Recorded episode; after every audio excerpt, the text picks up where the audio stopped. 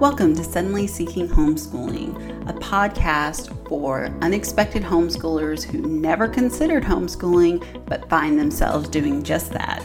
Each week, we'll talk about the challenges and joys of homeschooling with a few practical tips thrown in. I'm your host, Kim.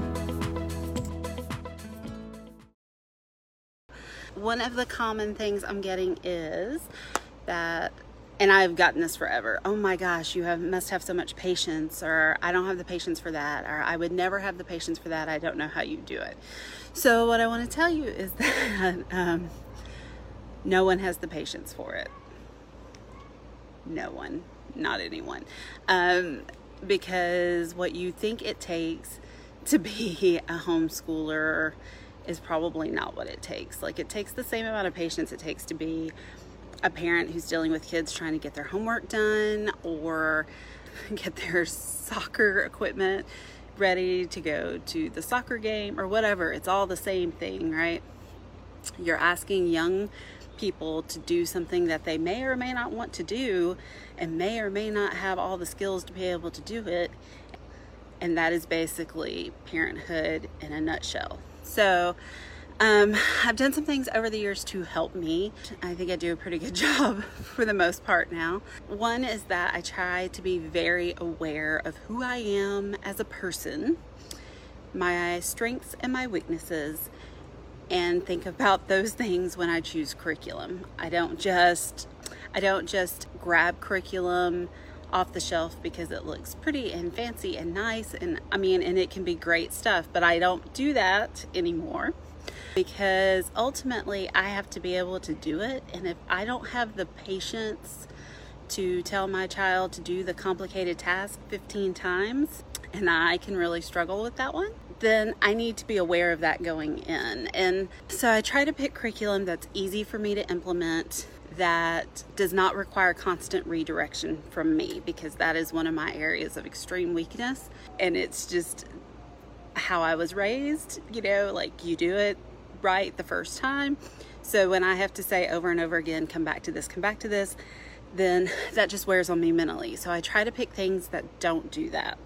The other thing I try to do is really schedule our days in a way that allows me to have to do the things that require a lot of patience for me very early on in the day when I have the most energy, when I'm not um, already depleted from hearing the word mom three million times or everyone complaining about their food or the chores not being done or them snapping at each other. I try to do the things that are going to be mentally taxing for me as a homeschool parent early in the day when I am fresher and less likely to lose it. The third thing that I do is um, that I try to be able, okay, because I think it's always this one is something that we always try to do better at is I try to empathize because um, I think one of the things that can happen when we lose our patience is that we don't understand our own child's frustration. As I have aged and hopefully just become a better person um, and and matured, um, I try to think like, why are they upset? Why aren't they doing what we've been asking them to do? What's going on. The key phrase that really helps me with that is of course they're upset because they don't understand what they're doing. Of course they're upset because this is really hard for them and they need extra help.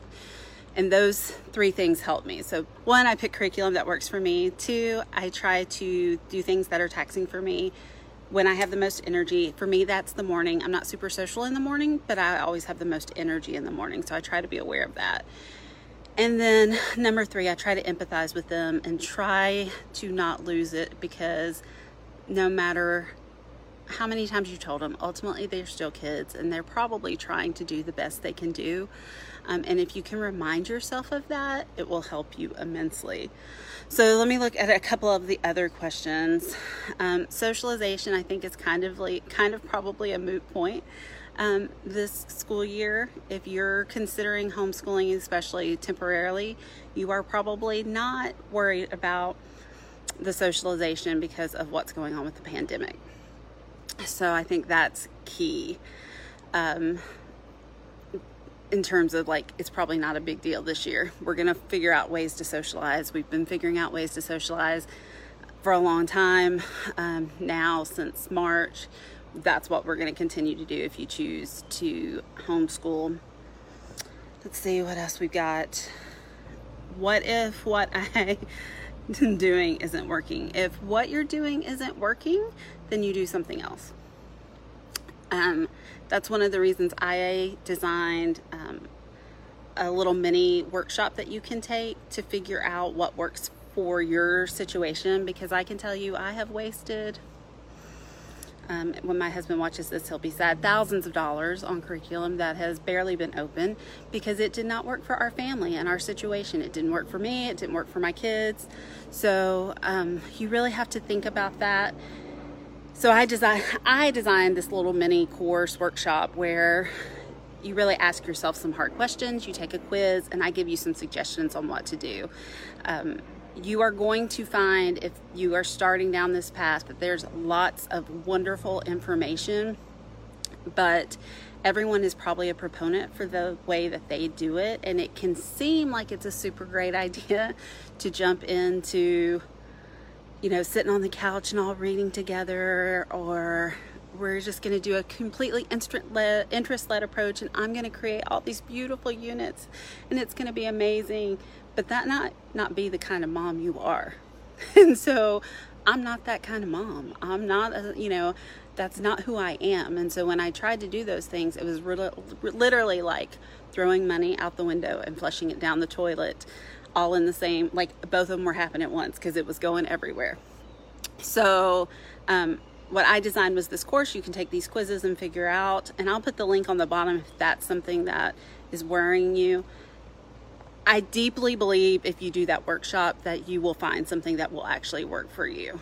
Now, let's see what else we got. Is using virtual learning for your school system still homeschooling? I think it is because you're going to have to get them up and get them going.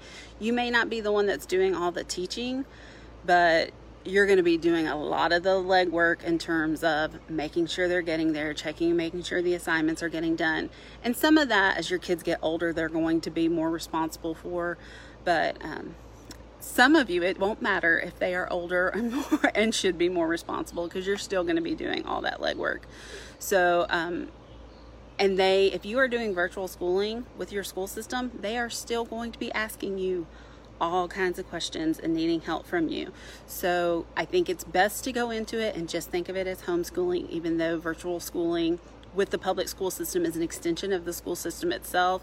But if you can just think of it as you're committing the time as if you're actually homeschooling, you're going to be much happier if you just look at it that way. And I know that there's a lot of homeschoolers that um, have almost become kind of territorial. Like, this is homeschooling, you know, you can't play in my circle on the playground, and that's just crap.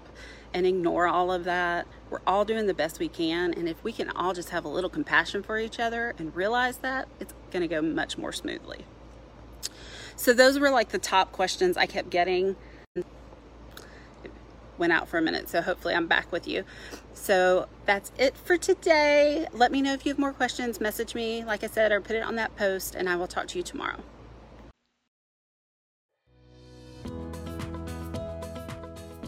Thanks for joining us this week on Suddenly Seeking Homeschooling. Check us out on Instagram or Facebook at The Learning Hypothesis for more information on homeschooling and how to customize your unique approach to education. As always, subscribe to the show to catch every new episode. See you next week.